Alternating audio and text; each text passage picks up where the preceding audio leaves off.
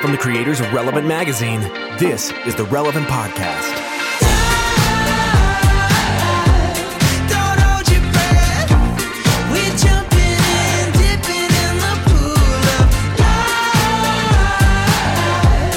The water's right. It's sinking in, baby. This is paradise. It's the week of Friday, December 15th, 2017, and it's the Relevant Podcast. I'm your host, Cameron Strang, and this week's show is brought to you by Samaritan Ministries. Thousands of Christians are joining the movement that allows them to care for one another for their health care, sharing needs from broken bones to cancer, pregnancies to organ transplants. The Samaritan Ministries direct sharing model is a biblical approach to paying for health care based on passages like Galatians 6 2, which says to bear one another's burdens and so fulfill the law of Christ. Nearly a quarter of a million Christians have chosen a healthcare option that adheres to their biblical beliefs and brings together believers in community. Through Samaritan Ministries, members send financial gifts every month directly to another member with a medical need. Samaritan members pray for one another for all aspects of members' needs and encourage one another by also sending notes and cards. Currently at SamaritanMinistries.org, one person memberships start at $100 a month, two person memberships start at $200, and three and more uh, person memberships are starting at 250. Find out more at SamaritanMinistries.org. Like I said, I'm your host, Cameron, and joining me in our Orlando studios, Eddie Big Cat Kaufholz, Happy holidays. uh, our managing editor, Andre Henry. Yo. Over there on the ones and twos, our illustrious producer, my brother, Chandler Strang. Hello. In the shadows, not on the mic, is his boss, Nathan Grubbs. On the Skype line from Loverland, Virginia, Jesse Carey. Hello, hello. I think I think this is uh this might be the last week that it's just all the dudes. Yeah. Finally. I'm, Yeah. I'm looking at I'm looking at The Chandler's long- boss. The long dry spell is over. The the boys of summer is finally over in late in December. Yeah, it's Can I been, just a, say it's something? been a long, arduous summer for all of us. Yeah. we're happy to see it come to an end. Yeah. We've read your tweets. We've read your comments. We hear you. Yeah. They- I feel like people have been patient with us, but yeah, it's it's it's more than time for, for the Yes. boys of We- summer to come to Nathan was just wondering if because Jesse has a girl's name and I have a girl's name, if we could get away with it. Mm-hmm. but the answer is clearly and Clearly. emphatically no. It's a hard no. It's a hard no.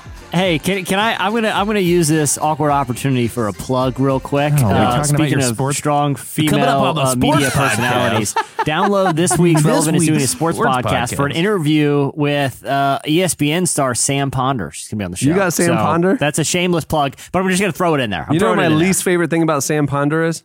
What? My least favorite thing. She's this wonderful, outspoken Christian, you know, sportscaster. Like proud of her. she NFL game day she host, represents the faith well. That she was on his show and No, not the, my least favorite thing about Sam Ponder, she married an FSU Seminole, Christian Mm. Ponder.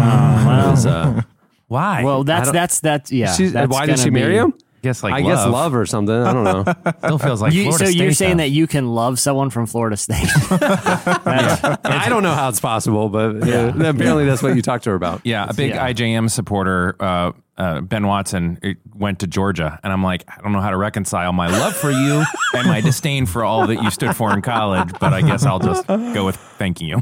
Isn't that weird? Like. I, I watch stuff like that, and I really do like. Oh, you're you're th- one of them. Yeah. Like yeah, it's like years later in their Oh, yeah. life, they're amazing people. It's that- like old blood feud. Yeah, just I'm sorry, I can't imagine. So, uh, coming up on the show, we have a great show uh, in store for you today. Coming up later, Anthony Anderson, the star of Blackish, joins us. Yay. You know, Oh. just just just a little guy. Yeah, You no know, big deal. No maybe maybe you heard of him, and maybe maybe you've heard of the Golden Globes, which he was just nominated for a bunch of. No big deal. No big deal. It's, you know, That's pretty awesome. Uh, he also uh, is on the current cover of Relevant. He that we did a cover story with him. Uh, what you'll hear on the show today is uh, part of that conversation, um, but a little bit more. So The question, of course, that just is in the air that we can't answer is was it because of making the cover of Relevant that he got nominated for a Golden Globe, or was it for his excellent work on the show? It's We a tough know. call. It It's is. A t- I mean, really I mean, it's really one of those unknowable things. Right? It's I, I've been seeing commercials for uh, the show uh, with the daughter going off to college, Grownish. And, and it follows her almost like a different world, you know, like spun Mm-hmm. Oh, off of the Cosby Show. Not Yeah. almost, like exactly like, Like a different exactly. world spun Yeah. off the Cosby Show. And it follows her at college and it's called Grownish. And uh, the parents make appearances. It's totally, Oh, yeah, I love it's that. totally just an extension of the show. A Different World was great. Oh, it's like my favorite. Such a good show. I always wanted his his glasses, and Right. I. You're Dwayne- halfway there. Dwayne Wade? Oh yeah. Yeah. Yeah. You're pretty close. Well, now I am. Yeah. Yeah, with these spectacles you've got on. I actually have a, a clip-on thing Oh, for yeah. him, but That's pretty cool. I can't I was flip gonna it say up. you've always wanted his glasses. Cameron, I'm gonna be honest. That's a pretty obtainable thing. Like I'm pretty sure you can. All right, just cool. buy Send me a those link. cool Uh, where do you flip buy them? I don't know where you get those. Dwayne, what is his name? Dwayne Wade, is it? No, that's Dwayne a basketball Wayne. Wayne. Dwayne Yeah, Wayne. that's right, Dwayne that's right. Wayne. Dwayne Dwayne Wayne. Wayne. Dwayne Yeah. Wayne. There it It is. wasn't D Wade. Yeah. D Wayne. Uh, and also after that, you're going to meet uh, one of our new editorial staff members, Leslie Cruz. She's going to join us for a game Yo. called Santa Maybe, not Santa Baby. Oh, that's clever. Santa Maybe. Shout out to editorial. That's right. Fully staffed Yeah. editorial crew finally. That's right, We- uh, Tyler yeah. Daswick made an appearance on the show last week. Men's Uh, just joined us from Men's Health. He's very ripped. Yeah. Um, Leslie Cruz just joined us.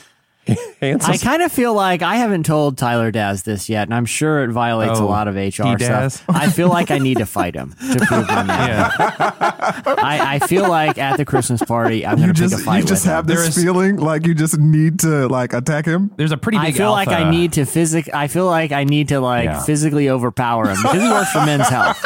Like his, he was dedicated professionally to like uncover the mysteries of Men's Health, and I, I don't think I'm like a, a you know, a, a paragon of health. And so if I can best someone physically who's been years studying someone. this, then I feel pretty good about my own physical You well-being. know, I That's all I'm sometimes I wonder why people on Twitter tell us we need a female cast member. Like, really? it's- and in moments like this, Right. Where I'm we talk- reminded. where we talk I don't about think a female ca- ma- cast member would disagree that it's just medical science that if you can physically overpower a healthy person, that means you are healthier than them. That's I mean, that's science generally 101. The, the all- gender, Cameron, gender has nothing to do with That's this. all of That's sports. just good science. Right. Also, do you know uh, his new nickname around the office? Jesse, have you heard it yet? No. New No. and better Jesse. They call New him that. better Jesse, he not new doesn't quite have a ring, but everybody calls Well, him Well, this that. will correct that. Me physically This overpowering him and making a big scene will- at the Christmas party. he would will smoke correct you. that. I mean, anything. He Wait, probably he's would, younger and fight dirty. faster and gonna- funnier. Hey, it's everything we wished you were.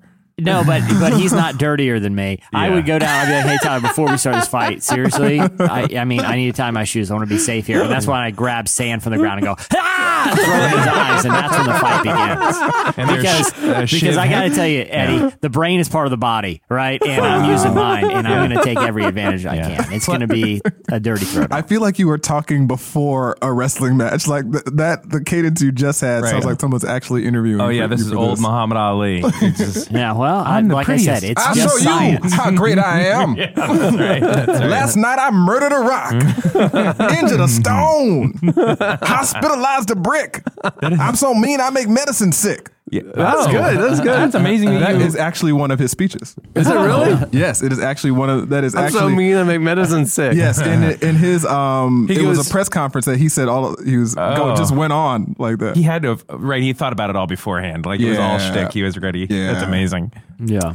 Uh, hey, well, moving the show along. It's time for our weekly look back at what happened in culture and entertainment. It's time for. In case you missed it. Hey, in case you missed it this week, this is incredible. Josh Harris, the uh, author of I Kissed Dating Goodbye. Oh, here Yeah. we go. Much to the disdain of many a youth group, Christian youth group kid. Yeah. Um, I was right in the epicenter of that. I was like, I, I, had- I had just passed it. Like, Yeah. I was just past it where I was like, wow, man, that's a thing. Hey, Like, Eddie, yeah. did you kiss dating goodbye, or was dating an option at No, the no, time? no. Were you just like, yeah, I Yeah, was dating Did kind you of just, kissed me you're like. I'm not dating, mom and dad. I read this great book. That's why. Just lay off. That's why I don't have any dates. Yeah, I was pretty involved in chorus. So I basically So you had was a lot of activities. Yeah, it a was lot, an of, lot of full me. social calendar. I had a a tailored cummerbund through all of high school, so I'd say dating wasn't really Tailored? Yeah, well, yeah, you got to make it look perfect for your shows. I thought, wait, wait. uh, every cummerbund I've ever done was from a rental tuxedo You know, shop. we owned ours, and then they fitted us, and they were perfectly like so they were individually made for us. Why? what Why is not just have the one with the elastic on the Ah, back? because the elastic one starts to get loose when you're doing dance moves. You got to be able chorus to. did not do dance moves. Oh no! Yeah, yeah, buddy. Is there video of this? I mean, I'm I uh, I mean there must be. I will tell you, I don't own it, but certainly in the world it exists. Is it in your dad's basement with the hair, uh, the jar of hair? Oh boy, for those of you that don't know what we're talking about, I'm not going to get into it, but someone just tweet what episode that was on. I had a weird childhood that included Some it. VHSs of uh, Eddie's cummerbund dancing next to the jar of hair. this is a real question. I understand like the functionality of most clothing items. Like suspenders make sense. Right. You got to hold the pants up. Right. Like Right. A, a, a you know belt, a handkerchief. Right. I, I get it all. They all have some functional purpose. Right. What is the purpose of a cummerbund? Hiding it doesn't hold the pants up. Uh, you know, the pleats go up, right? I think it's to catch the crumbs. It, it- well, yeah, and it doesn't help because if you are like a you know a fat high schooler, it's like here's the fat part, and now it's it's covered it's covered with teal sparkles. There's yeah, the fat a part big right there. ribbon for it. There it is. Right, here's the, here's let's, the, take, let's take the part of the body you're most self conscious about and put a giant ribbon on. Let's it. just highlight it. I just highlight over that whole area. Stare at that while he's dancing. Don't try to cover it up with a three button jacket Well, and don't, a nice bow don't you think back in the day it was probably some extension of like the corset or uh, t- tightening? I'm you sure know? there is some But why sort of. would they wear it on the outside? That makes no sense. Well, again, to catch the crumbs. I think cummerbunds are going to make a comeback, though, right? Don't all like tuxedo things kind of think come it's a full twenty. circle? I think it's a twenty-year cycle on fashion. Okay. uh, tuxedos kind of been since the uh, you know 13, 1400s, Mm-hmm. 1500s. I don't know. Well, I hope it makes a comeback because somewhere in my dad's basement is a beautifully tail- tailored teal sparkly cummerbund. So, so it's a thing that you know some women are like, oh, look, I can get into my wedding dress still. So Mm-hmm. the goal for you and your and your adult fitness is that one day you'll be able to fit back into your uh, Slide back in cummerbund. cumber. Yeah, I think that is probably the saddest, truest goal. That, you know, someday. It's like Ed- Oprah Eddie, size me- ten me- jeans. Yeah. You got it on. yeah, yeah. I would say go talk to Tyler Daswick, who is a former editor at Men's Health. But Yeah. as you know, I'm about to physically best him. Yeah. So my my advice is superior than his. yeah. So- I will, I will ask new So better catch, Jesse. catch him while his morale is up, is what Jesse's saying. Right. Have him Yeah, tell me about micronutrients and stuff like that. And then, Yeah, and then I, I my my my fitness is very old school. You know, No. I mean, it's it's it's you drink a, a, a massive quantity of milk, eat Whole- steak, and whole then milk like and- move tires around the yeah, backyard. and It's- two yeah. raw eggs cracked into a into a glass. Yeah, and all you wear is sweatsuits all the time. Oh, yeah. Like that's kind of those are the keys to fitness: eggs, sweatsuits, and hauling tires. around. So Josh Very Harris. primal. So Josh Oh, Harris Josh this Harris. week, in case you missed it, gave a TEDx talk about what he got wrong in the book I Kissed Dating Goodbye. The talk was titled "Strong Enough to Be Wrong," and it looks at the complicated legacy of the book, which sold more than a million copies, all to youth group kids or their parents, I guess, and uh, why he now believes it was so problematic. He said, um, 20 years ago, I wrote a best selling book about dating that I'm now realizing misguided and even hurt some people. I'm hoping that my experience of listening to my critics and reevaluating my conclusions will inspire others to see that progress and growth always involves the humbling process of admitting mistakes. Here's a clip. my eyes have really been open in the last few years to see some, some fundamental problems in the book that I wrote. You know, I didn't leave room for the idea that dating could be a healthy way of learning what you're looking for in a, in a long term relationship, that it could be a part of growing personally. Uh, I made that the focus. I, I gave the impression that uh, there was really one formula that you could follow. And if you followed that, then you would be happily married, God would bless you, and you'd have a great sex life in marriage. Obviously, the real world doesn't, doesn't work that way. One interesting thing he kind of concedes early on in that TED talk, when when he wrote "I Kissed Dating Goodbye," he was 21 years old. Right. What? He, he Yeah. and he says he was homeschooled all his life at that point, and he had been in one relationship. Yeah, the age thing And- doesn't like doesn't uh, shock me. Like I just heard I heard just heard Chandler go what, and I was like, yeah, the age thing isn't so much, but it's the one relationship thing that really Yeah. makes me go, mm. huh? Or why is he qualified? Like, even if he's in 10 relationship, what makes him qualified? And that's what he's sort of conceding now that he wasn't qualified to, to dictate this advice that's going to have a major influence on a whole generation of evangelicals. Like, it, it, you know, it's almost reckless t- Right. to, Yeah. to, to, to an extent. I do. I just feel like I want to just tell him, like, it's done. Like you've done enough. You did. You were on Relevant. You did a thing. You did the TED Talk. Like you were 21 years old, Yeah. and you wrote a And we've all kind of moved on. a book that we all kind of were down with at the time, and then we all progressed together, Right. and now it's all done. It's like it's cool, man. You're uh, like a Yeah. you're like a grown person. But now. you got to think like he. I mean, clearly it, it came through to me during that TED talk. Like it, there's this like Yeah. almost a blanket of shame that he's I- wearing, which and I- Yeah. I get. remorse, and like I hope I didn't hurt anyone. It was like, but I agree with you. It's like, hey, dude, that was like 15 years ago, 20 years ago. We're all we're okay now. I just listened to a sermon I gave like six years ago, and was like, I don't believe That's that the is- blanket of shame I'm seeing on you. that is that's all over it. And he's like, I preached a bad sermon, and I used to wear a glittery cummerbund. It's a big I was I I was still can't live it down. Eddie, I was at that service. I remember the cummerbund, Not and good. I forgive you. Yeah, and now it's done. Yeah. Six years ago, We it's moved done. on. Yeah, it's not like all and, things. and I must be remember the for- heresy. I remember the heresy very well. And Yeah, yeah. And It they're set me on a totally- deep, dark course. yeah. Yeah, soon it- thereafter. It wrecked a lot of lives, but you know what? I don't hold any regrets. I'm, I do what I do. Next. Hey, uh, in case you missed it, Sufjan Stevens released a new song this week about Tonya Harding called Sure. Yes, Tonya Harding. Took a lot of thought on that title. The song isn't associated with uh, Margot Robbie's uh, new biopic of the disgraced Olympian, though Sufjan did offer it to the studio to be used in I, Tonya. In an essay in the on the Asthmatic Kitty uh, website, which is the label he runs, uh, he explained his fascination with the athlete. He said she was a reality TV star before such a thing even existed, but she was also simply uncategorical. America's sweetheart with a dark twist. Tonya shines bright in the pantheon of American history simply because she never stopped trying her hardest. She fought classism, sexism, physical abuse, and public rebuke to become an in- incomparable American legend. Here is part of the song.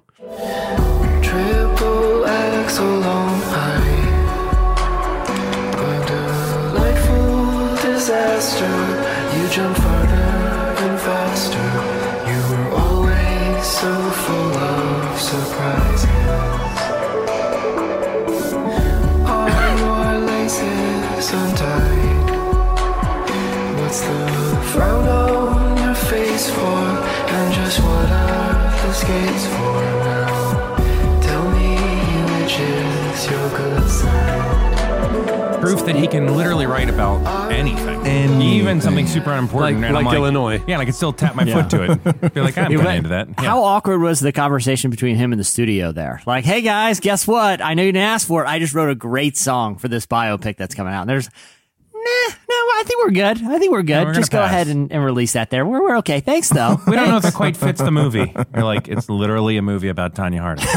Like, and it's- this is the only song it's- about Tonya Harding. and there's in no the world. subplot to it. We know exactly what she did. Everybody knows how this movie goes. They're like, it- it- I'm not talking metaphorically. This is not. I'm literally talking about triple axles and He stuff. really this is, is. literally about Tonya Harding. I say the words Tonya Harding in a song. I actually say the word skating. Like it's about her. So here you go. No, you know, I think we're fine. And the movie, let me just, the movie is about Tonya Harding. It- it- I'm re- it's my gift. It's my gift. And they're just, And and it's not a song, it's a metaphor. It's not like we all feel like Tonya Harding. It's just a biographical three and a half minutes about her it's, life. it's, a, it's a song version of the film. What do you say? you know what? do you We're- say? We're, going in a different direction. We got, Dan, we got Danny Elfman to score the whole thing. We're good. Thanks. Oh my god. Hey, in case you missed it, Carson Wentz uh, shared his faith after suffering a season-ending knee injury. On Sunday, the Philadelphia Eagles quarterback uh, helped lead his team to another victory, but late in the game, the 24-year-old was hit by multiple defensive players while attempting to dive into the end zone. He came up uh, limping badly, and X-rays later would confirm that he torn his ACL, ending his season. Uh, considering that he was largely considered a leading MVP candidate, the announcement was devastating to the team. However, following the confirmation of the ACL tear, Wentz took to social media with a short emotional clip and shared his faith to his fans. Here, here it is. obviously it's been a rough rough day for me um, personally. Um, i'm not going to lie. Um, you know i have a ton of faith in the in the lord and and in his plan but at the end of the day it's still been a tough one you know and it will be tough on me for a little bit but um, as i just kind of reflect tonight uh, i just know i know the lord's working through it. You know i know jesus has a plan through it. I know he's trying to grow me in something teach me something use me somehow some way um, this will just be a great testimony um, as I go forward. You know, maybe not all of you out there are Christians or, or followers of Jesus, um, but I can say with 100% confidence, as as a follower of Jesus, um, I have the utmost confidence in His plan. His plan is perfect.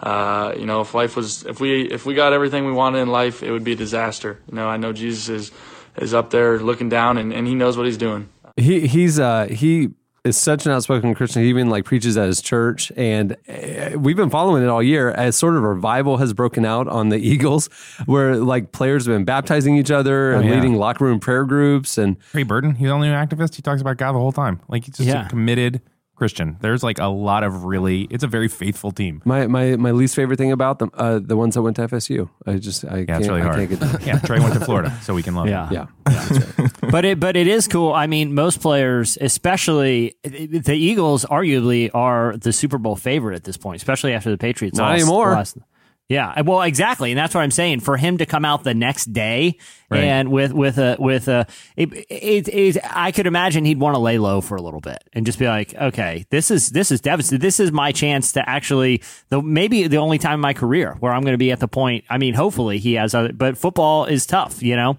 and you know that he's on a team that could win the Super Bowl, and to, to see it, uh, you know, at the end of the season for his, for his year to end, he didn't want to just lay low for a couple days. I think it's pretty admirable to come out and talk about faith a day after you get the diagnosis. You know, All I could think of is how to work in the phrase "back from whence you came" into that conversation. Because of Carson Wentz. yeah, and I couldn't figure it out. that's in Yeah. poor taste, but uh, I'm glad you didn't. I'm glad you didn't pull the I trigger. mean, on that sometimes one. the jokes are too good and it just shuts down. The fire's too hot. You know. I, I knew something was going on. You were too quiet. You were Yeah. like trying. You I were was, trying uh, I to. was the really- gears were turning. yeah, you could It was- see the smoke. It was like you were Muhammad Ali, like pre-planning all your phrasing. yeah, like back from whence you came. Back from whence you came. When will Jesse change this to first person so I can say that? Oh, he didn't. Well, we're out. I'm so sick. I heal medicine. Yeah. Hold on. Wait. What? Hey, in case you missed it, Kristen Wiig this week attempted to heal America by singing Hallelujah. Very funny. and totally botched it. Uh, Wiig was a guest on the Late Late Show, and she and James Corden announced that they would sing a duet of Eddie's favorite song in an attempt to unite a very divided America. As you can hear, things didn't go as planned. Here's a clip. Stop the music! Stop the music! Stop the music! Oh, Stop the, the, music! Something happened with the doves. no, no, nothing happened with the doves. nothing happened with the doves. You, What's wrong? You pron- you pronounced hallelujah wrong. I, I Again, don't think I did. You, you know, you did. You really did. And where's the dove? We lost the doves. Have we lost the doves? Have you got the? We've got okay. Got the do- no. Okay. Look, that's the doves. Don't don't don't be embarrassed. Do, do you know how to pronounce hallelujah? yes, of course. I know how to pronounce that word. yes. Hallelujah. Yes. Hallelujah. That one. yep. She is still like her her little shtick, which is very singular, never gets old for me. I think Yeah. she is so funny. Yeah, she's hilarious. Eddie, I thought of you when they did this uh, the other night because I know how you loathe the moment Oh, where people sing this song a- as try to, to bring some sort of uh, uh, you know he- healing Yeah. or peace. But you think it just played out. Did you really just enjoy them mocking the, the, the entire uh, construct of that concept? I did. There was like it was like a, a pop culture acknowledgement that this is that song in the zeitgeist, and we we can make fun of it now. I thought it was very good. I, Very uh, you know, what I thought was really moving was that um, in the team meeting after Carson Wentz went down with the ACL injury, that the entire team broke out in this song spontaneously. It was really, really mu- beautiful. moving Power. and beautiful. There's nothing more beautiful than a football team singing.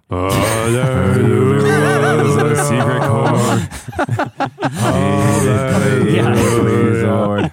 it's like at the old it's like at an old school evangelical worship service where they're like now just the just, Just the the men. Oh. Lord, I lift your name on high.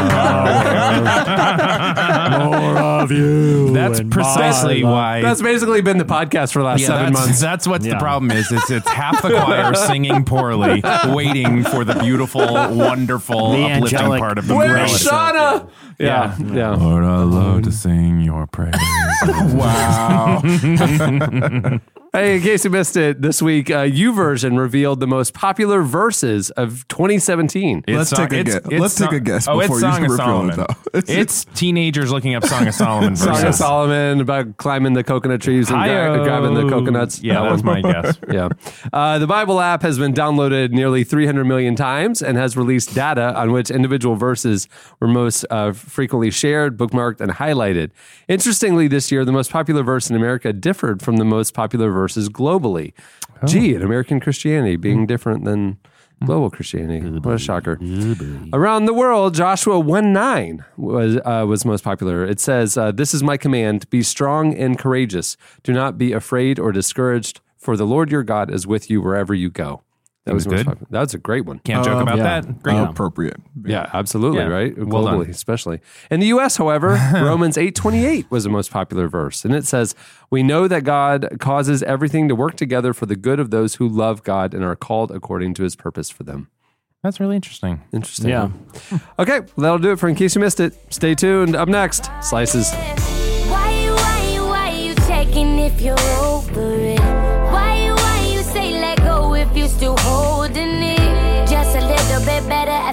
it than me, baby.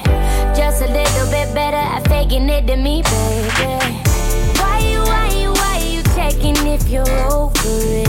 Why you, why you say let go if you still holding it? Just a little bit better at faking it than me, baby. Just a little bit better at faking it than me, baby. You're listening to Calvin Harris. Song is "Faking It," featuring Kehlani and Lil Yachty. At the beginning of the podcast, you heard Coast Modern with "Dive." This week's Slices segment is brought to you by Squarespace. Building a site with Squarespace is easy. Uh, whether you need a landing page, beautiful gallery, professional blog, or an online store, it's all included with your Squarespace website. Creating your site with Squarespace is a simple, intuitive process. You can add and arrange your content and features with a click of a mouse, all with no plugins. And uh, if you sign up for a year of Squarespace, they make adding a domain to your site simple. They include it for free.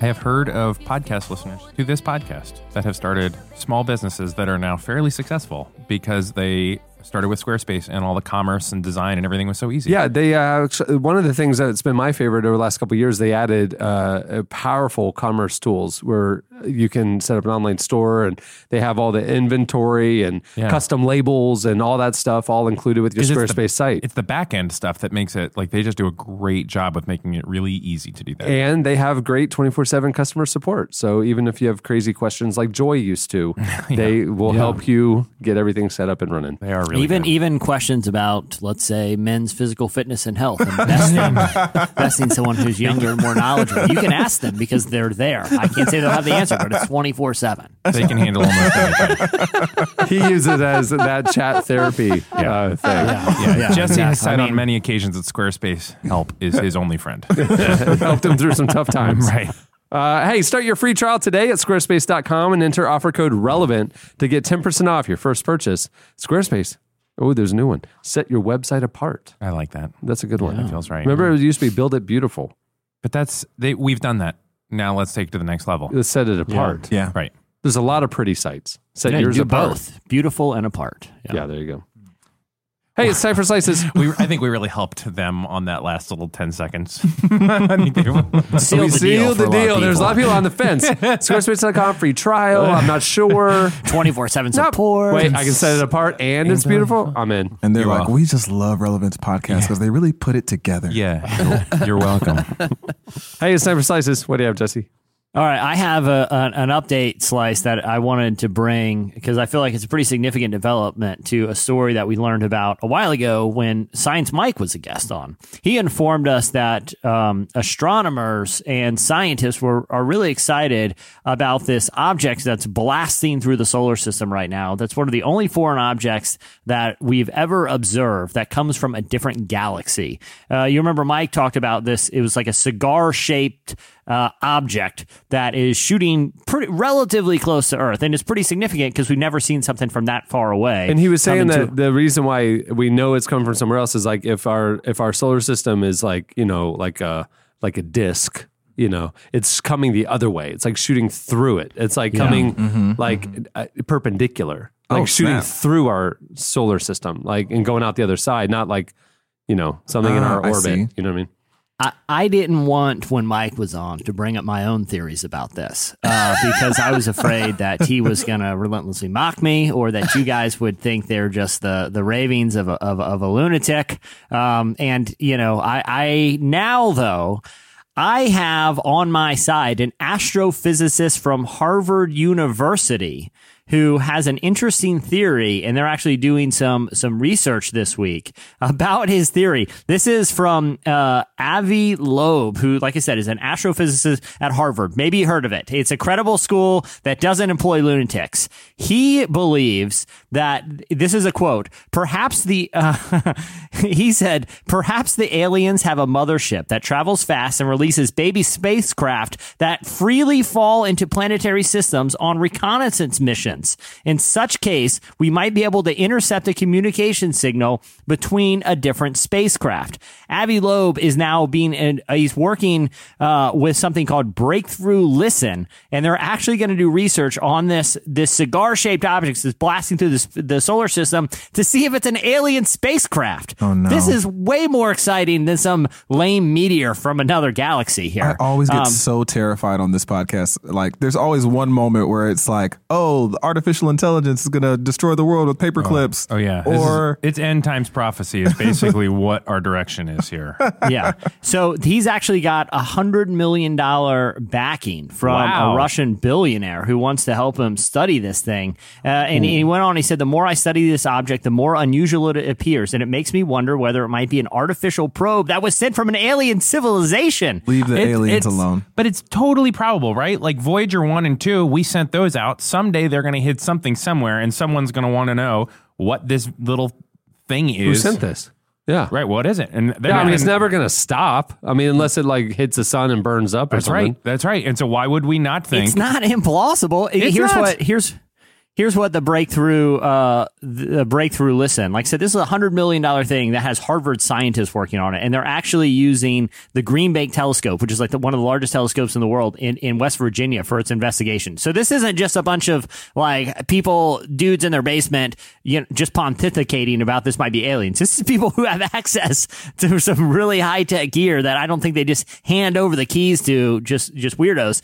It says that research working on long distance space transportation have previously suggested that a cigar or needle shape is the most uh, likely architecture for an interstellar spacecraft, since this would minimize friction and damage from interstellar gas and dust. So they're saying even the cigar shape confirms, hey, maybe this is maybe this isn't just some like I said, what in my opinion, it's what Mike was getting all who knows what they're about it. doing. Like they know how to design something to send it out. Is that the implication there? Yeah, exactly. That if if if if you were to hypothetically send a, a probe into other galaxies, it would look like cigar shape. So Mike was all jazzed when Science Mike was on. He was all Okay, jazzed. Jesse, I got to stop you right now. Uh, we I we crafted an Ask Science Mike button. Yeah, I was here in the trying to reach it. I was tr- throwing the little I've balls been- of I mashed it Yeah. just now, and and before you continue on with this just ridiculousness, I think we need to ask. You were referencing Science Mike McHargue, and I am going to bring him on. Hitting the button now. Uh, welcome to the show, Science Mike. Hey. Hey, okay. Jesse is bringing a slice right now that you were a part of a few weeks ago, and he's updating it. And I thought we might need your perspective on this uh, information he's sharing. So, Jesse, you want to catch him up? Okay, Mike, first off, have you ever heard of something called Harvard University? well, well, Mike, I, you know, I remember you were on a few weeks ago and you talked about this cigar shaped object that's blasting through our solar system. And you were pretty excited about it. And I thought it was cool, but I don't, you know, it didn't really, it didn't really like keep me up at night. I haven't been thinking about it, but that's until I learned about a, an astrophysicist from Harvard who was doing research on said object. And, and he believes it might be an alien probe, like a baby spacecraft that was released from a bigger spacecraft that is doing a reconnaissance mission right by our planet. Now, this has me excited about this cigar shaped object. Mike, what do you think? Is what are the odds that this cool thing that you first told us about is something way cooler than just a meteoroid, but it's aliens? Well, it's not zero, I guess would be the most exciting way to phrase Yeah. that. Um, Yeah. the, the most likely explanation for this, of course, is that it's an asteroid that was ejected from another solar system via some kind of gravitational interaction, probably with a large planet uh, that it got too close to. It picked up a lot of velocity through a, a gravitational slingshot and found itself an interstellar orphan, an asteroid without a home solar system, and it just happened to intersect with ours. But we haven't gotten uh, a lot of detail or information about the composition of the object, and it would be plausible, at least, that it is a spacecraft that was launched with some velocity from another era. It could be a, a, a automated probe, or for we all we know, since we know literally nothing about extraterrestrial life, is it may be uh, literally a rock covered in you know microbial intelligent life. Um, so I, I've actually seen the study that you're talking about. And the goal here is not necessarily to look at the composition of the rock because it's moving away too quickly, but instead to focus radio telescopes on the object and listen in multiple radio frequency bands, trying to see if we can find the object communicating, uh, you know, trying to send information to somewhere else.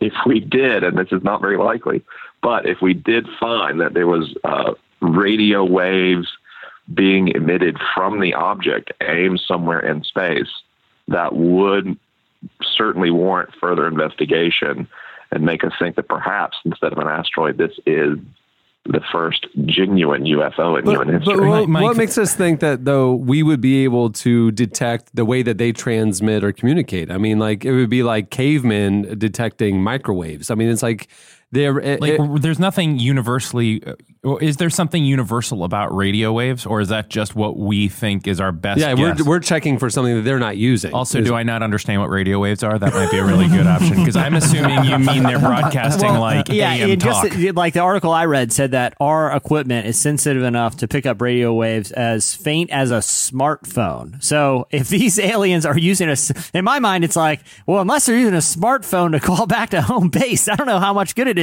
Hey, new phone, who dis? Blast into the galaxy. like, how how do we know that that's a good way to even look at it?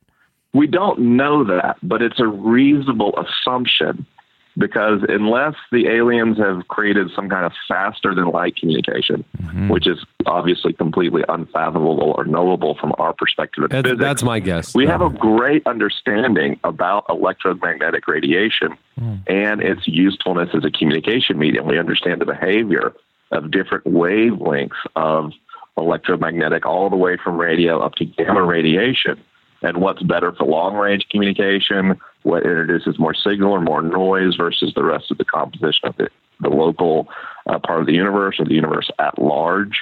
Um, so, so radio is a reasonable guess. Now, the chances that the craft is actually communicating with one of the frequency bands we happen to sample is relatively low. But I suppose on short notice, uh, an educated guess is probably as as as good as we can do. Uh, this object showed up with very little warning. It took us uh, uh, some time to determine whether it was a local um, object coming from, from maybe the Kuiper Belt or the Oort cloud. Yeah, uh, when we determined it was neither of those, there really wasn't much time. It was moving so fast that it was already exiting the solar system by then. So I think scientists are doing the best with what they've got, and it's still very exciting. My, Mike, before we let you go, I do have another science question. This is kind of more of a yes or no. It just to solve something for us.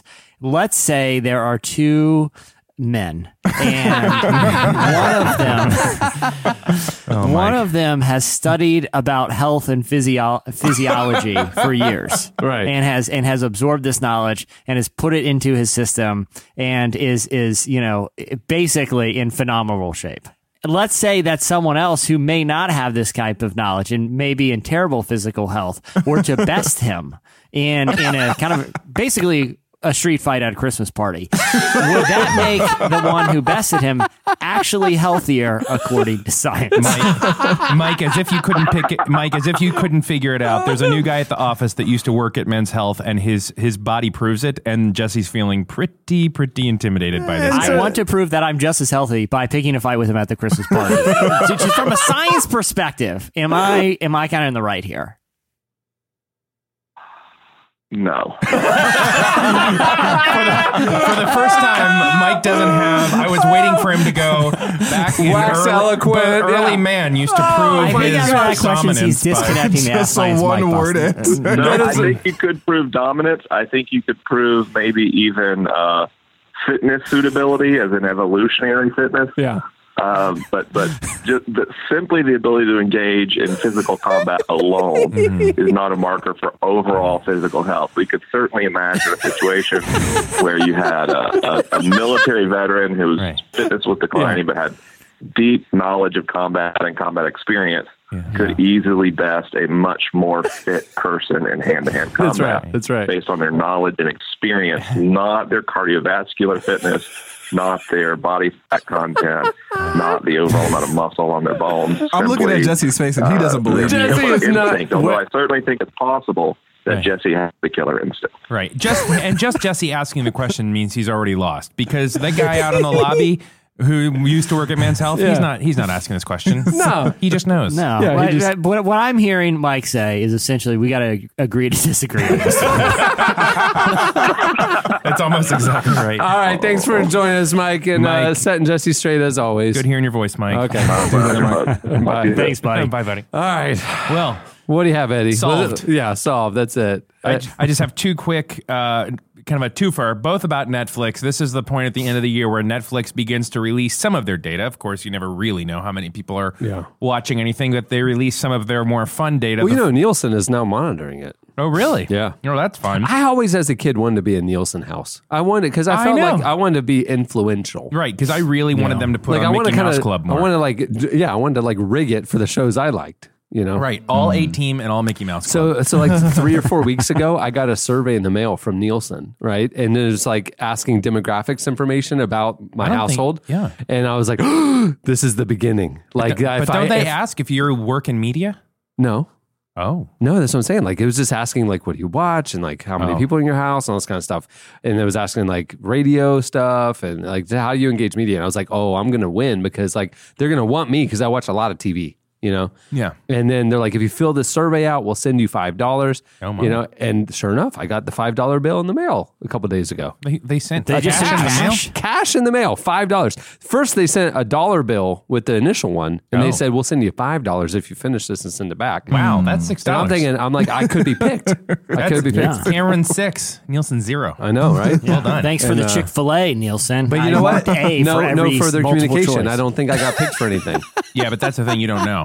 They've already tapped in. You think? Oh, yeah, No, you- there has to be like a device or something. No, it's they've it's been it's all outside the house. They've already you've given them all the access. That six dollars, that was a contract. oh, okay. They're, they're in it all. They know this Yeah. conversation. They know you're watching. Well, the valet really appreciated the the five dollars that I had on me because I never have cash. Well, so. to that end, like almost exactly to that point, uh, Netflix uh, in the UK said, and this is pr- really the entire slice is one line. So here's what they realized: they they said that somebody in the UK watched Bee Movie. You know that Bee Movie Yeah, from a couple years Yeah. ago, Seinfeld, yeah. Jerry A Seinfeld. couple couple like twenty ago. years ago. Right. Al- ironically, Bee Movie is the first movie. I think Saudi Arabia is opening up movies for the first time, and it's the first movie they're going to show is Bee Movie. So there's something Wow. very universally acceptable about that movie, I guess.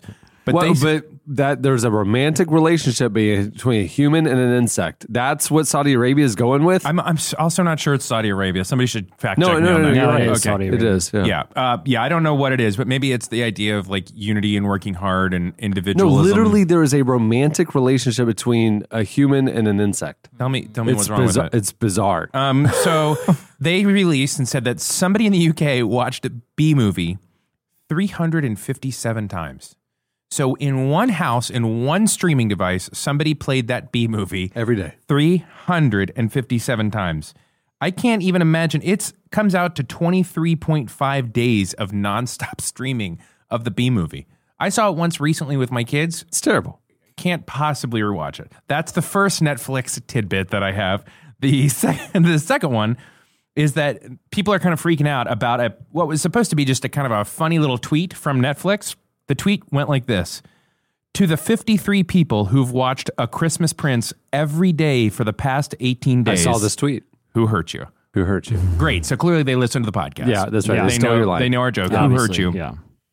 But people are freaking out because they're like, wait, no, that is they are watching us too closely. They because they're realizing that Netflix knows that 53 people watched that movie every single day and people are wigging out. They're like to the netflix who, employee who recently watched 1984 it's not an instruction manual. Somebody replied to netflix. And oh, people went on and on. great. and people Ooh. are saying that they basically have like broken the rule of thumb that you just don't like you don't reveal your they're calling it surveillance capitalism. Like we all know you know everything we're doing. We know that i watch first 10 minutes of every documentary i should and then get totally bored and go back to agents of shield like we know like i know that they know that right?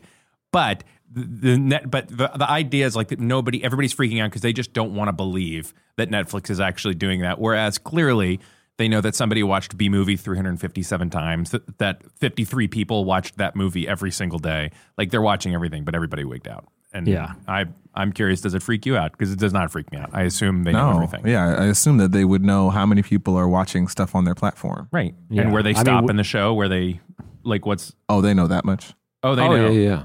Oh, yeah, because they talk about there's people are I starting to write rescind for what I Net- just said. I'm totally freaked out now. no, they're saying that writers are starting to write differently for Netflix because Netflix will release like to writers of their shows, they will release like here's the part of your show where you lost your audience.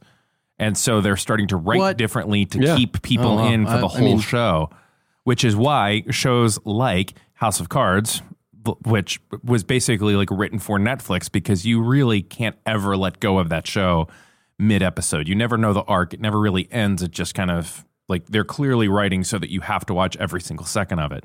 But um, I don't know, surveillance capitalism. I'm totally yeah, fine but, with it. but, but, so it- but it's Nielsen's what, watching it's you right what now. we do in internet media all the time anyway. I mean, we know exactly how many people read every single piece. We know how many people are reading i- i- are on our site at any time, where those people are, where they're reading from, Where they came and we from. craft headlines and, and story ideas based on that data. I mean, it shouldn't be surprising that another No. platform is doing it. I mean, it's the logical thing, you know. But the people, the, the fact that people freaked out, I'm like, did you think they weren't paying attention to that? Did you think they were just like, oh, Yeah, well, well, he I signed mean, up. That's all the information. They're we literally have. like making licensing deals based on having the most popular content that people want. So they're going to be looking at what are people engaging and not, and they're going to Yeah. see like, oh, nobody's watching this movie, so let's drop it and get. oh, Yeah. you know what I mean? Of course, they're looking at the data. Yeah, it's, it's not like they know like your name and social security number. Like, Uh, you they know, your username. Yeah, but they don't know. They don't know like. They your know credit your card. account information. They could connect it. Okay, so they can get down. They can pinpoint it down to like the individual. Like Andre Henry Yeah, stopped your- watching this show. At, yeah, your yeah. IP. You logged in to You're right. watch this. This is the scariest show on the internet. yo. it's true. That's right. Yeah, well, I mean, when you log in, you know it knows exactly where you started and stopped your last thing. I mean, Well, it, there look- you it knows your entire history, and so "Do you wanna does every watching?" other website that you visit. I mean, that's just the way of the world. I mean, it, it shouldn't be.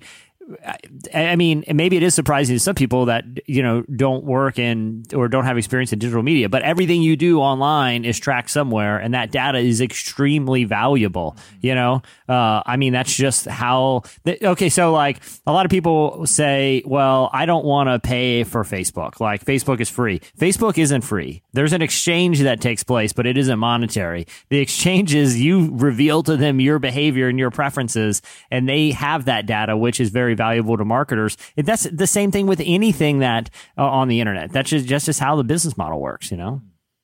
I did not know that. I didn't know that they could get that granular with it. That is kind of scary. Well, that's the whole thing. When you log in, do you like based on what we know you're watching, you would like this stuff too? Wow. You know, There you recommended for Andre, right? Isn't that a whole line on the screen? Yeah. Yeah, until my kids get on there and somebody watches. I mean, you've talked about this before. That's the like worst. all they recommend now is Thomas. I'm like, we watched Thomas one time. I, I, I set up Cohen's own user and and and purged mine, so Yeah. mine's pretty clean now because Yeah. he knows to only use his because he'll get in trouble otherwise. Daddy, Daddy cries. Because he watches the Bee Movie one time and everything's messed up. He was when he was in the UK for a year. All he did was watch Bee Movie. It was like a super weird year for Cohen. Anyhow, aliens are coming. Everybody's watching you. Next slide. What do you have, Andre? Mine is not scary at all. Sweet. I'll tell you. I'll be the judge of that. We're gonna make it scary. Hollywood producer DeVon Franklin is producing a show about a real life crime fighting pastor. Uh, What? All right. Well, that's scary. Yes. A real life crime crime fighting pastor named uh, Calvin Kressel. Oh, He was he was a Baptist minister in L.A. Okay. uh, and, and he was also a secret federal agent. No Oh, way. my. Yeah, seriously.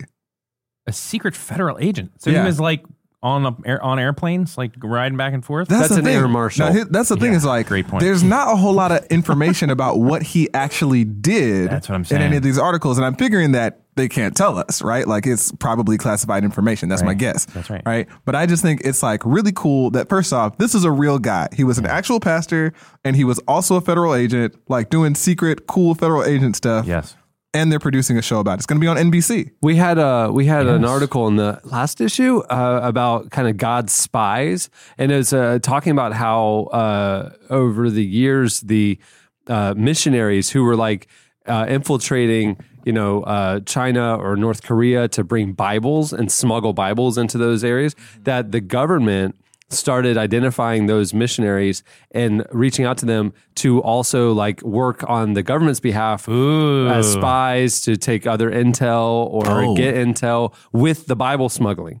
And and how that creates a pretty major ethical dilemma for you know these ministers who are having to lie and do covert operations under the guise of the good news but the bible says don't lie and they're lying. And uh, we did this piece on on it in the last issue of relevant. So it's kind of the same thing. So i wonder how deep the, the government secret tentacles go into the church. Yeah, Be- because the dangerous thing there is like this pastor who you're talking about, Andre. I think his outreach was to gangs in Compton, and Yeah. so like if you're reaching out, but you're also a federal agent, obviously that's going. If that ever got exposed, Yeah. then your, your whole ministry is discredited. And same thing with uh, you know these ministries that have gone into North Korea that get pinged by the State Department to covertly spy for them. I mean, it's a it's a morally and ethically complex issue, but there certainly are repercussions. But I mean, but even like biblically, you look at Rahab got involved with spies and she lied, you know. But I mean, that that story's about spies and that she helped hide and that you know lied, but was for like I said, it's a morally and ethically complex issue, but it, it is interesting. Yeah, the Old Testament especially is full of stories like that where people like are in compromising situations where they have to decide like what is the ethical thing to do, what is the right thing to do to be faithful to God, and I hope that they do that on the show, like that they actually go into some That- of that. that's that a depth. that's a rich area for uh good that's good drama right there Yeah. You find out Yeah. things as a pastor, that, and you have a pretty broad umbrella of what you ever would have to report. Like you can know a lot of stuff that you don't have to like report. But like what i mean you've uh, the statute of limitations is over now you haven't been a pastor no, for but a while like, like personal stuff. Like so, if he's Give meeting us, with the, give us a, the most, the gossipiest. give us the best secret sin. give you us know. the best. But See like, if we can guess But like who if he was was. working with a gang, and the gang, like he found out from somebody in a gang that, like, a murder happened like something was happening, like.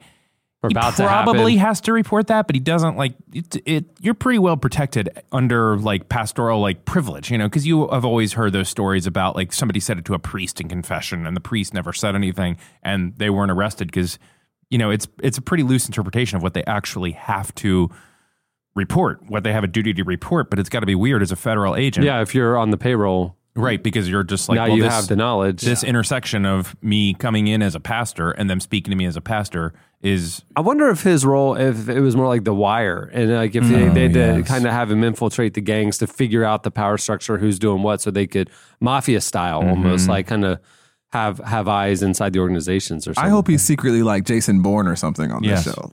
I've So always- you're seeing superhero kind of super agent. I'm seeing just like a guy who wiretaps, you know, just like you know I, I, want him to be like a cross. I want him to be like Joel Osteen meets Jason Bourne. All right. if you had a guess of who because I'm pretty sure it's someone on this show is an agent that's undercover. Nathan, no question.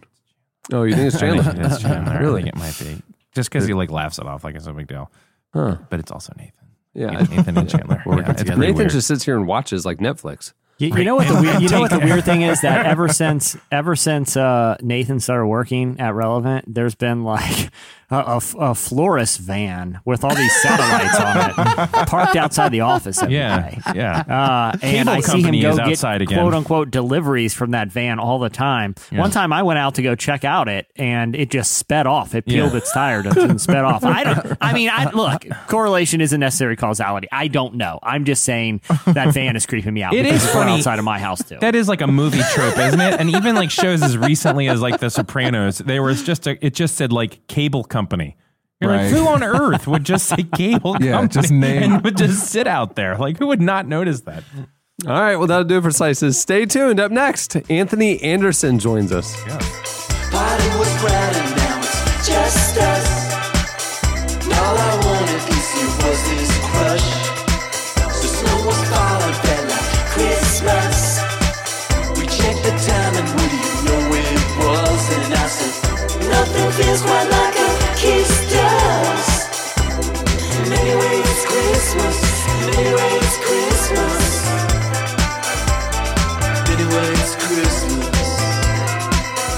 You're listening to Chick Chick Chick. The song is And Anyway, It's Christmas. If you're trying to Google it, it's three exclamation points. But don't be those people who call it three exclamation points. It's Chick Chick Chick. Well, this week's feature interview is brought to you by Kiva. This holiday season, give a gift that lights up lives around the world. A Kiva card gives your loved ones the chance to back the dreams of refugees, small business owners, students, and those needing a chance on kiva.org, the world's largest crowdfunding platform for social good. The best part is that on Kiva, you give a loan, not a donation. So as your friends and family get repaid, they can continue to recycle the Kiva card credit to fund more individuals. In small $25 increments, Kiva's growing global community of 1.6 million lenders have crowdfunded $1 billion in loans with a 97% repayment rate. Proof of a compelling mission and a sustainable model. You may have heard the phrase if you teach a man to fish, you can feed him for a lifetime. Kiva's borrowers already know how to fish, they just need a little money to buy a net. Join in the movement and give the gift of opportunity today at kiva.org slash relevant. That's K-I-V-A dot org slash relevant. I love that stuff. Oh, it's brilliant. Yeah. This week, black-ish was nominated for the Golden Globe for the year's Best Comedy TV Series, and its star and creator Anthony Anderson was nominated for Best Actor in a TV Comedy. In the current issue of Relevant, we spoke with Anthony about how the hit series came together, the nuanced way that they tackle important social issues, and why his personal faith is so important to the series in his own life. Here is Anthony Anderson.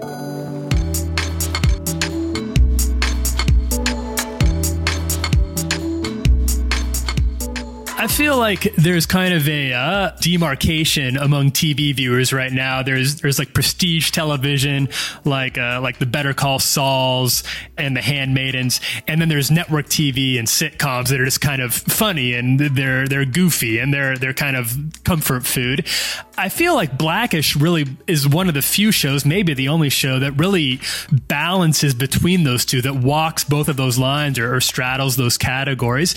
Is that something you guys intentionally set out to do, or is it just sort of a, an organic, natural byproduct of you guys who create the show? Uh, combination of, of, of, of all of that. You know, when Kenya and I sat down five years ago, we looked at the landscape of television and what was missing for us as viewers. And we both were, were we both are huge Norman Lear fans. And, you know, we looked at how television shaped us and, and shaped our, our, our ideas and ideology and whatnot as viewers and, and just young men. And we wanted to make shows like that that had social commentary that was rooted in something and had a point of view and, and was funny. And we took a page from Norman Lear, we took a page from Cosby, and we're just authentic to ourselves in telling these stories that that we tell. And I think that is what is resonating with our audience. They see us and they look at our family and they see themselves. They see their, their family in in the Johnson family. When you guys started making the show back in like 2014, was it a hard sell for for the networks to to be like, we want to make a funny show, but we want to tackle real issues. We want to we want to take issues seriously. Do you, I feel like that would have been a, a difficult thing to impress on a place as as big and broad as ABC's audience? Was it hard for you guys? It wasn't hard for us at all. You know, we we only took it to five networks, We took it to NBC, ABC, Fox, USA, and FX. And everybody wanted to buy the show in the room. And the show that we pitched them is the show that you're watching today. Nothing has changed from our original idea or, or from our original pitch. The pilot episode that you saw is the show that we pitched to every network. And, you know, we went in telling them this is the show that we want to make. These are the stories that we're going to tell. And uh, everybody was on board from the beginning and didn't want to change anything about what we had pitched them and what we were going to do. Given the amount of support that you have from the network and and uh, obviously you guys' ability to tackle big issues, is there anything that you would like to see the show take on in the future? Any issues that you feel like would be that black-ish is especially well suited to take on that you guys haven't dealt with explicitly yet? Well, we don't know. You know, we're it's not like we're Law and Order and we're snatching you know headlines out of the paper. It's like, oh, let's talk about this. What we pride ourselves on is dealing with divisive topics that will bring a group of people to the table that have different philosophies. And our show and the subject that we're dealing with will be the catalyst of this conversation. And by the end of that conversation that they have, hopefully they leave that table a, having a better understanding of the person that they sat across from. You know, we want to do shows and talk about things that are organic to these characters and to this family. This family and our show has a very distinctive point of view. And we wanted we, we will continue to talk about things that, you know, affect our community, but more importantly, affect this family and how they deal with that. From racism to sexism to ageism to the N word to uh, gun violence, you know, to, to mental health, uh, homosexuality. We, we deal with it all and I, I think we deal with it very, I'm not going to say gently, but, you know, we deal with it from every point of view. So everyone has, has an opportunity to voice their opinion, good, bad, or indifferent about it. And I think we, I think we're very fair in that, in, in dealing with things and how they affect our family and our community. So there's not a subject that's out there that, you know, is like, oh, we, we're chomping at the bit to talk about you know, we we will talk about it organically and, and, and fit it in how it fits in with, with, with our characters and with our story. Is that a struggle? Because you do strive for a, a, really good balance between multiple viewpoints, no matter what the subject is. Is it ever hard to find a a fair side to the to uh, the other side of the argument? Maybe something that isn't something that necessarily you on the cast agree with, but you still want to give voice to. Is that difficult, or does that also come naturally? It's never difficult when you're dealing with truth and honesty. And if you have a balance of all of that, and, and that starts in the writer the writer's room, and that's that, that starts with our team. Uh, we have a very eclectic group of writers, very talented group of writers, men, women, people of color, people with different sexual orientations. So our writer's room actually reflects the world in which we live in. And that's another thing that I believe, you know, keeps our show fresh and, and, and keeps our show in the forefront of shows to watch on television because our writer's room is reflective of the community and the world in which we live. That's reflective of how we will create and write these stories and tell these stories when all is said and done, what do you uh, what, what would you hope, or if you got to choose, what would you like for your legacy to be as a as an actor, as a performer? That as he stood on the shoulders of those who came before him, he stood side by side and shoulder to shoulder with those who were there with him, so that the next person could stand on his shoulders and bring the next generation up.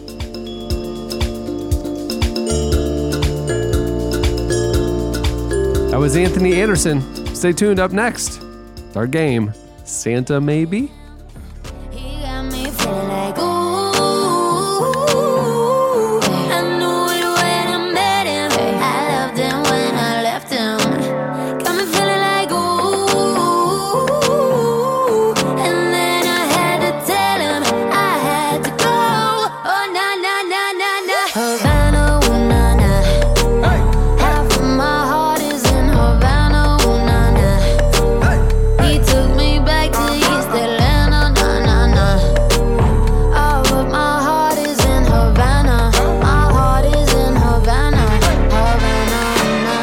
Listening to Camila Cabello. The song is Havana, featuring Young Thug.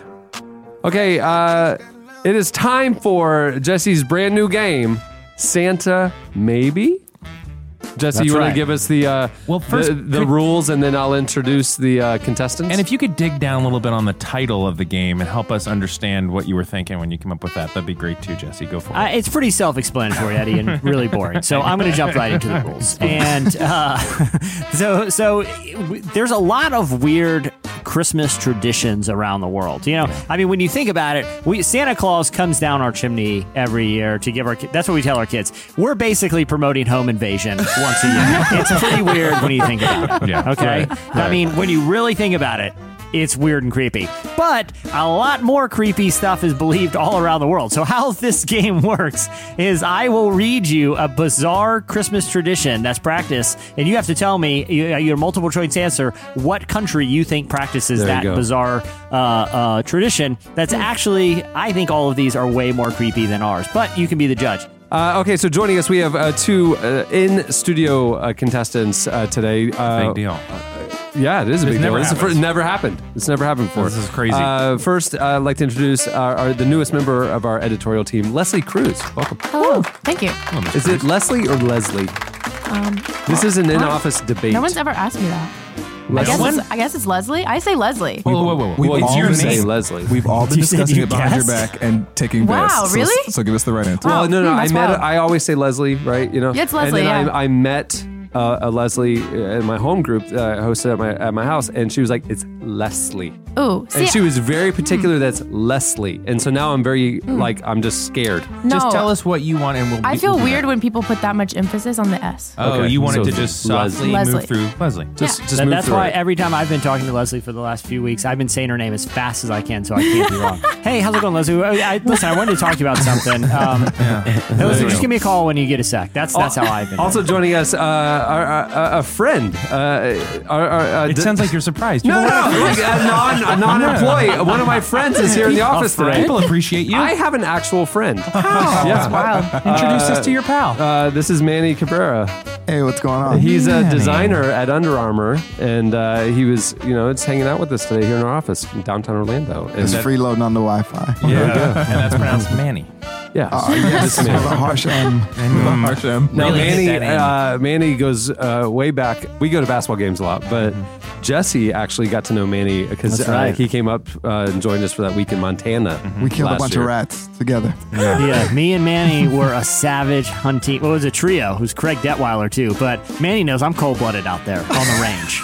He's seen me. He's seen me. He's seen me out there. Manny. One-handed shotguns. I, It is the most like uh, fish out of water kind of experience you could have.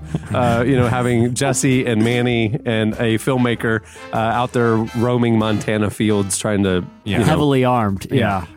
Manny, Shoot. every Monday, Wednesday, and Friday to CrossFit, I wear a pair of Under Armour shorts. Did you design them? No, I No, just he- do T-shirts. he does the Oh, shirts. shirts. that's, oh, that's a lot No, cooler. but so we so when we were in Montana, we stopped this major, massive sporting goods store, right? And you walk in, and there's this massive Under Armour, you know, mm-hmm. section, and I'm like, all right, all right, Mister Big Shot.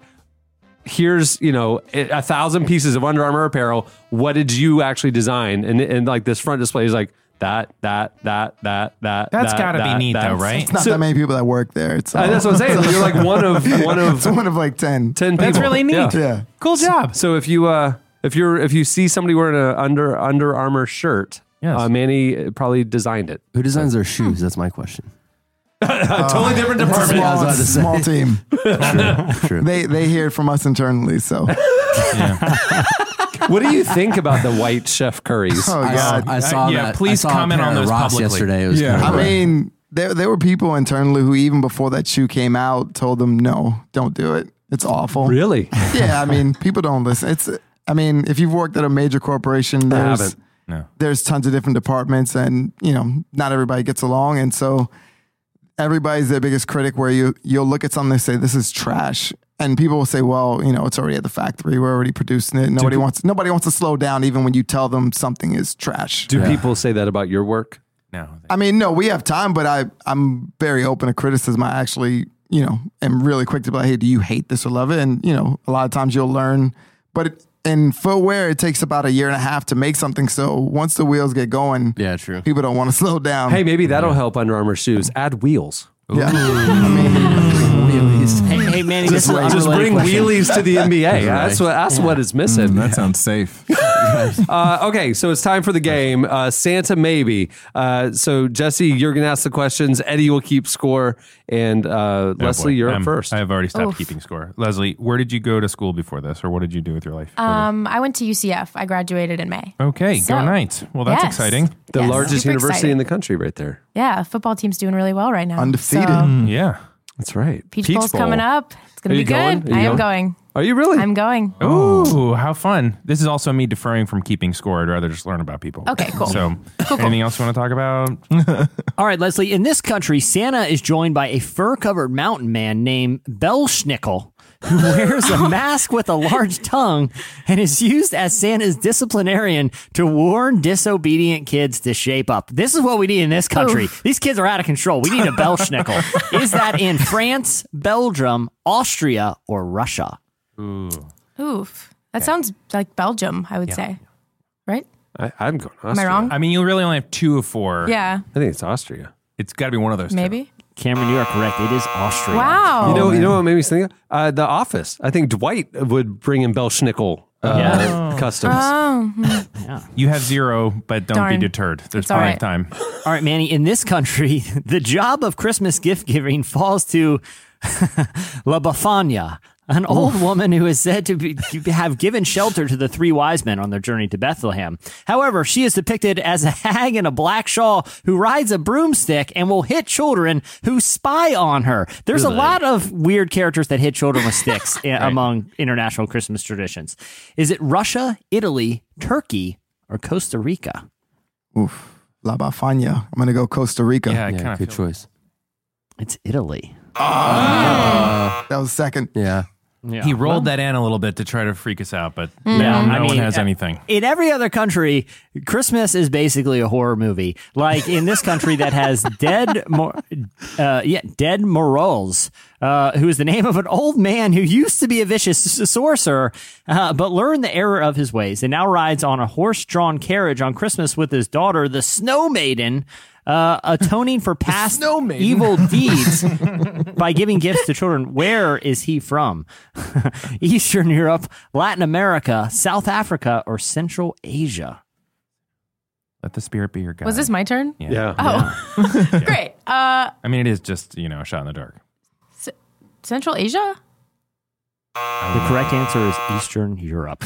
Wow, I'm really bad at this. Well, I, nobody's gotten Like anything. it's- Nobody's good at This this. game is completely impossible. That's No. true. We're asking a bunch of Americans about what happens in the rest of the world. Right. You're like, we don't care about the rest of the world. We're Americans. we love us. You could say Hey, point out hey, man. on the map Honor, and I would fail. Blitzen. Right. Yeah. Yeah, I know the reindeer. I can Yeah. do that. Ricky. All right, go for it. Ronnie, Bobby, Ricky, and Mike.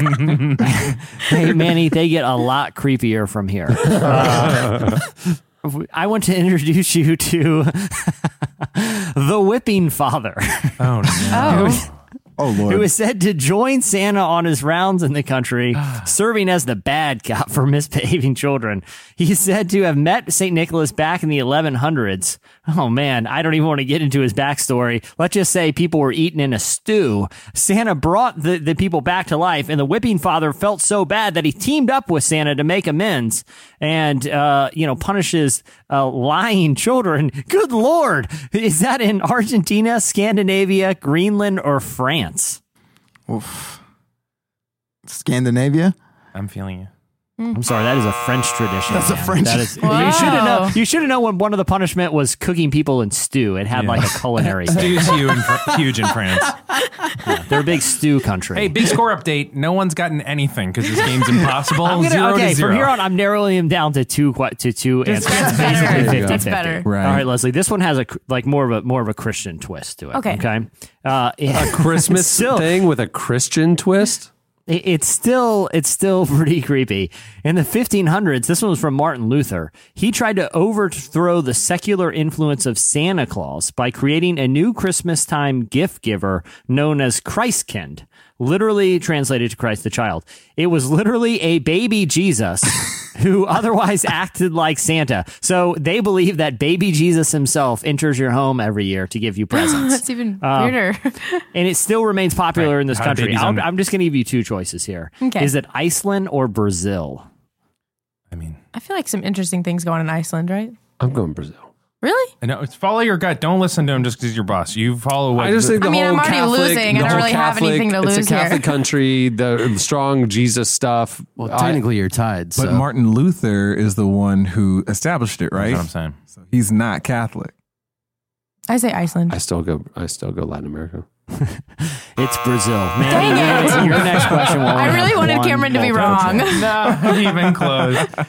Yeah, at Iceland doesn't even know what Jesus Yeah, is. So, uh, update Cameron has two. no one else has gotten anything. You are right, unintentionally Manny, winning this this, is game. 50-50 here. Right, you here better go, watch Manny. out. Come on, you better not cry. You better not move at all because this Christmas gift giver can literally smell fear. Meet Krampus is a black Oh, Blackford bloodthirsty monster monster who Santa sics on any unlucky kids uh, that make it onto the naughty list. Um, he's he's he carries a burlap sack around and is literally a terrifying monster that walks around at Christmas time with Santa. All right, two choices, Manny: the nation of Hungary or the nation of Germany. Oof, we're going Germany with Yeah. Dwight Schrute, Oh, that's straight Germany. Krampus. That has to be. right? Guys, it's from Hungary. Whoa. Germany feels like that was just TV custom show. fit for them. it's fear inducing. It's So th- terrifying. we're, we're essentially going to sudden death here. And if- we're sit- basically sudden death is if anybody gets anything, you win the game. I would love to get one right. I would love for that. Either of you, I would love it. Yeah.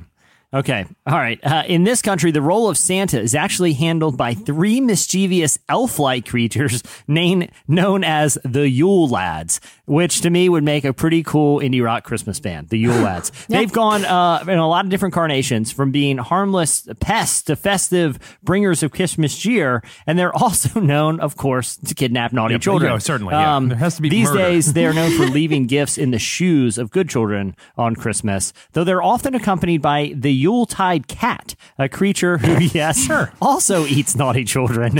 Where do these horrific creatures come from? Is it, Leslie, you can do this. Okay. Okay. All right. You can do this. Iceland or Scandinavia? Are they different? I feel like that's they're kind the of the I same know. place. I'm like, wait. They're cold and up To be there. honest, if I had to look at a map, I couldn't find which one. I think which. they're both like in the Nordic peninsula or something. Iceland or Scandinavia? Um, ooh, is it Iceland? You know, just with confidence, go with Iceland. Oh snap! They're from Iceland. Look I at that, one Leslie. You are on the oh, board. we feel proud of you. Thank you. I All right, accomplished Manny, something I, today. I only have two more questions here, so here's what we're gonna do. I say if I say if you if you get this, it, it, it's a tie, and then Leslie's gonna have a do or die final hmm. answer. All right, here we go. Okay. This country ha- has given the job of Christmas present giving to an entire race of creatures known as the Tome, who are small, thin, gnome-like creatures who spend most of their uh, most of the year keeping a friendly eye on family farms.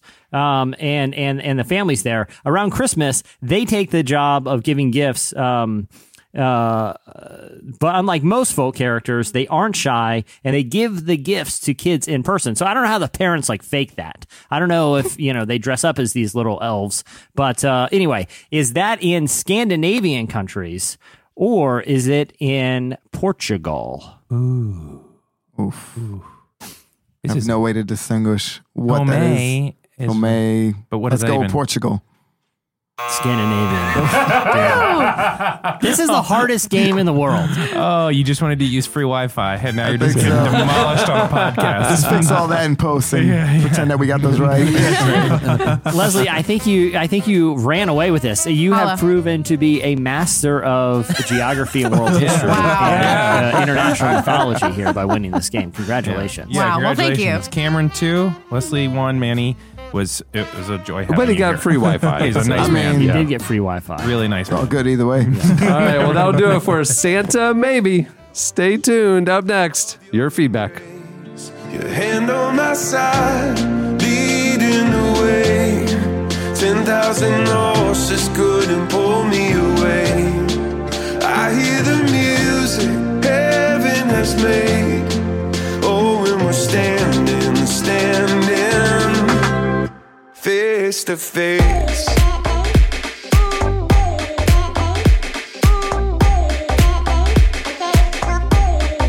Face to face.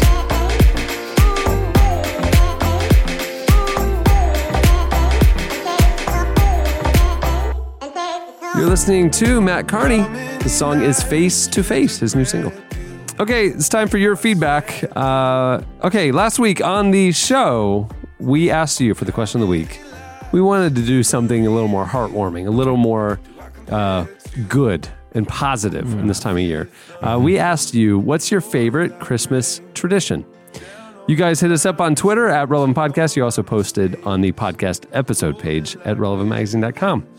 Here's a few of our favorites. Uh, Charlie says, I, I like to think of the season of Advent better than Christmas itself uh, because it has all the sacred songs. So Charlie listens to Advent songs like Come Thou Long Expected Jesus and even not actual Christmas songs um, uh, like Oh Holy Night or not like Oh Holy Night until the week of Christmas. So Charlie likes to listen to old board hymns. Um, not good feedback, Charlie. Just kidding. That's great. That's great. hey, can I? Sorry, Eddie. Before you and Andre go, can I bring one other piece of feedback that um, I thought was cool? Ryan George. Did you guys see what he he sent us on Twitter? No. He he was on this kind of camping expedition uh, with a group Oh. of people that went to Antarctica. No, I And chatted with took- him. He took the Black Friday episode to Antarctica with him and listened to it while camping. And he wants to know: Does that give us all seven continents? Oh, I'd for have sure. to refer to analytics, but I'm pretty confident it does. Yeah. I mean, that's cool. That is cool. Yeah. He even posted a picture. He posted a picture on Twitter, and it appeared. I can't confirm, but it, it, if if I had to picture what Antarctica looked like in my head, that's what it looks like. So thanks for doing that, man. That's awesome. I hope you listen to some old boring hymns while you're up there too to get in the Christmas spirit. Come thou long expected. All the men Jesus. down. Fall on your knees. yeah, let's just be honest. Those songs are very depressing. I'm I want you know some Bing Crosby at my Christmas, but that's just me. So Trisha says that we'll be opening gifts on Christmas Eve instead of Christmas morning. Then in the morning we plan to bake a birthday cake and celebrate that Jesus is born. Fine, that sounds great. Hey, I mean, great. anything to excuse to eat cake in the morning, I'm all about it. I'm That's a basically like fantastic mor- idea. morning cake is like what I call retirement. Isn't that just a muffin? Morning cake? Yeah, it could also be morning brownie. It's all the same thing. It's just Mm. Yeah. in different forms. People are like, "Hey, why are you why are you eating cake in the morning? It's happy birthday, Jesus. Don't worry about it. Just leave me alone. and Let cake." If, if if if I've read the Gospels like if I know the Gospels like I think I do, I would think Jesus would want me to eat cake any more than I want and give him credit for it. So I like that, Trisha. I think I need to incorporate that. I'm just going to celebrate Jesus' birthday any day of the year and just eat cake in the morning. It's kind of like your communion. Do this in remembrance of him. Brian said that his wife reads uh, the best Christmas pageant ever. I've never uh, Mm, never, heard, of that, that book. either. But he says Brian says that um, his words he cries openly Oh, and my. violently for hours. Wow.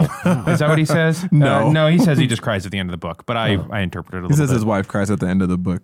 Yeah, Brian weeps to the point of almost exhaustion and vomiting every single year. Well, it's also because they're playing the song Christmas Shoes while she reads. Oh, yeah. It's a very If- disturbing If you sync them up, it's like the Wizard of Oz Yeah. and uh, Dark Side of the Moon. That's right. If you read the great, Andre, did you read did you read Rachel's? This one seems pretty nice. I did read it, um, not out loud, but I will now. The way I stay grounded, she says, joyful and ready for true Christmas is by reading Richard Rohr's Preparing for Christmas Advent devotional.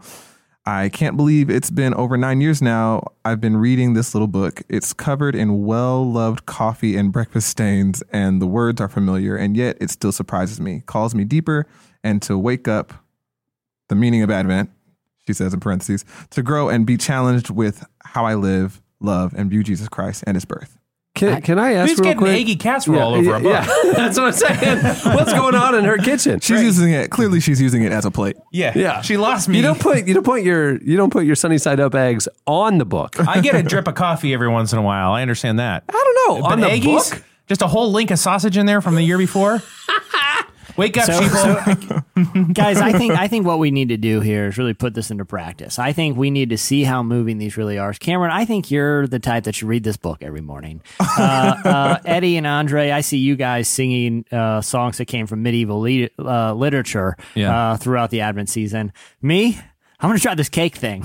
I'm gonna Yeah. give Try cake for cake breakfast to thing. Whirl. Christmas and, cake uh, is our just, number you know, one Really, jam. really give credit to, to to the man upstairs for this idea because I think it's a great way maybe to ring in the she's maybe she's having Christmas cake every morning and she's getting frosting on her fingertips, and then that's what's on the book. I realize we've lost the spirit of your your comment, but I gotta say, I don't know what's happening. I don't know what's happening. That's as you're reading this very sincere thing. I'm just I knew thinking, I lost you. how does she have breakfast stains and coffee all over her? It was a very nice sentiment. And then we started talking about how she got food in the book. And which we is probably because, like me, I eat all my food like Cookie Monster, so I always have food in And, my and I, we wonder why less and less people give feedback. It's because we don't. They don't want their cherished memories to be devoured by a bunch of dummies. yeah, we're like, isn't that sincere tainted, and funny? tainted much like uh, her book with all the food all over. Yeah, it. it's with her. eggs with egg. Here's the thing: it, it's one thing with like a coffee ring staying Right, on the outside, what I'm like you saying. as a Get that. coaster. Once eggs start getting mashed up in the Yeah. pages year over year, I think I just buy a new copy. Yeah, real talk. there's- Like that's I'm not I'm not down for salmonella, guys. She uses So- a biscuit as as a uh, as a bookmark. bookmark. That's what makes it difficult. It just gets mushy over Well, time. see, she thought it's dry. She didn't realize the paper would extract the juices from the biscuit. That's what she was. It was like oh, it was why, do we- greasy. why does I anybody will say this: if you had, if you took, if you just like just randomly took a bite of the paper, it would be pretty delicious. It's just, it's been absorbing a decade's worth of biscuit grease. It would be. Oh. It would Anyhow, Merry Christmas, Rachel. be, it'd be fantastic. Sorry. we really did appreciate your comment. Yeah, it was. Oh my goodness! Yeah, it was great. It was great. Boom, but I just liked now it. I'm obsessed with licking a page out of that book just to see what that would taste like. But uh, Well, was good. Richard's Richard Rohr's thoughts are delicious. So- There's- I savor them. All right. Uh, there's a lot more feedback where that came from. Go check it out uh, without our commentary on the uh, podcast episode page and on Twitter. It's time for this week's. Editorial question of the week. Hey. Well, it's uh, that time of year again here at Relevant at the end of every year uh, for the last 15, 16, 17 years. Uh, we, uh, the, we have a lot of fun putting together our best of year end lists. Uh, some of the most uh, popular content we publish and uh, it is heavily discussed. Um, and we have a hard, we internally debate it. I mean, it's like we have meetings about making these top 10 lists. Um, And so this year we thought we would open up and, and involve you guys. We publish uh, over the next couple weeks on, on relevantmagazine.com. We'll be publishing the top 10 albums of the year, actually, top 20 uh, or 30. We're doing top 30, this year. We're yeah. doing I three part series. I love that list. Uh, we're doing the top 20 movies, right? Yep. And the top 10 books. Uh, if you want to chime in, we would love to hear your thoughts and your favorite uh, releases that happened this year. And and I would say to Rachel, Yeah. if you end up chiming in, we will be much more delicate with your feedback next week. Unless she says, I love this book that I got this year, but I had I got dinner But stains all over it. it. Yeah. Yeah, that is really true. I mean, you get a you got a pancake page. That's, that's not our problem, right? a delicious pancake page. the whole book she puts in a waffle press every year, and it just covers it with syrup. Jeez. Sorry, Rachel. We we, wanna know- more respectful. we want to know your best of list. Hit us up on Twitter uh, at Relevant Podcast, or you can post your longer ones on the podcast episode page at relevantmagazine.com. Uh, we're specifically, we want to know, you can pick one of these, you could do all of them, whatever, but your favorite albums of the year, favorite books of the year, uh, favorite movies of the year. And then for Eddie, a wild card category. Yeah. You, make up your own best of the year Best list fill in the blank, whatever it is of the year. Of 2017. Love to hear it. Yeah. I'm not even. I'm not even going to lead the witness on that. I'm just curious Yeah. what you have to say, And, Rachel. uh, uh, it'll be fu- it'll be fun to read read these on the show next week. It'll be great. Yeah. It'll be great. All right. Uh, well, on that note, we'll wrap things up. Many thanks to this episode's sponsors for making the show possible. Remember, you can go over to SamaritanMinistries.org uh, to find out more about their healthcare sharing program. Um, remember, one person membership started just 100 bucks a month. Uh, two people at 200 and three and more start at 250. Also, thanks to Squarespace. You can start your free trial today at squarespace.com and enter offer code RELEVANT to get 10% off your first purchase. And Kiva. Join in the movement and give the gift of opportunity today at kiva.org slash relevant. Thanks also to Anthony Anderson for talking to us. Make sure to pick up um, the current issue of Relevant and read that cover story with him. Uh, it's phenomenal. Um, It's just a, ph- a phenomenal piece about his faith and how it directly impacted the show. And if you don't watch black-ish, you need to. I, I you know, I know we published a show, uh, a piece on the site this week saying that another show was the most important show of 2017. I disagreed because I think black-ish uh, is it is or would be my pick for that for 2017. The way that through comedy, it definitely uh, navigates uh, really difficult and important social issues and also faith in a way that and it's a genuinely not heavy handed, fun and engaging show. And Anthony Anderson is uh, a big part of that. So go check out that cover story. Thanks to him for talking to us. You can follow him on Twitter at Anthony Anderson. Hey, if you're looking for a good Christmas gift other than the Kiva thing, Yeah. uh, Relevant is doing uh, some uh, special offers right now. You can give a year, uh, give a year long subscription to Relevant. It's a gift that keeps on giving, and um, you can go over to relevantmagazine.com and see those uh, special deals that are happening now through Christmas. And if you're a procrastinator and you forgot to go to the store, just do it Yeah. the night before and print it out, and It's there you go. like, P.S. By the time you hear this show, it's a little too late. for other shopping. Yeah, Kiva. Yeah, you need to you need to go digital at this point. Yeah. Yeah, you really should just do Kiva and relevant. Everybody Kiva, way, Relevant, way yeah. happier than whatever junky thing you Amazon can get Prime this week. now. Yeah. Yeah. All right. Uh, well, on that note, we'll wrap things up. I'm Cameron Strang. I'm Eddie Kaufholz. I'm Andre Henry. I'm Chandler Strang. I'm Jesse Carey. All right. We'll see you next week. When I seen a man chilling with his dog at the park, I approached him very slowly with my heart full of fear.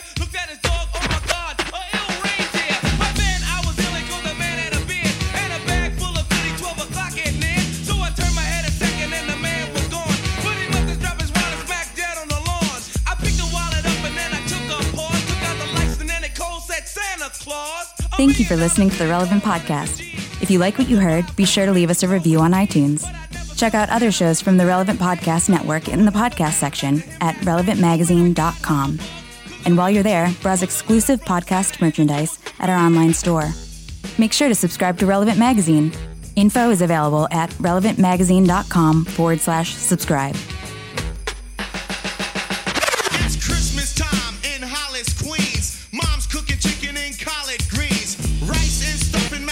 And cheese. And Santa put gifts under Christmas trees. Decorate the house with lights at night. Snow's on the ground, snow white so bright. In the fireplace is the Yule log. Beneath the mistletoe as we drink eggnog. The rhymes that you hear are the rhymes of Darryl's. Like each and every year we bust Christmas carols. More of you in my life.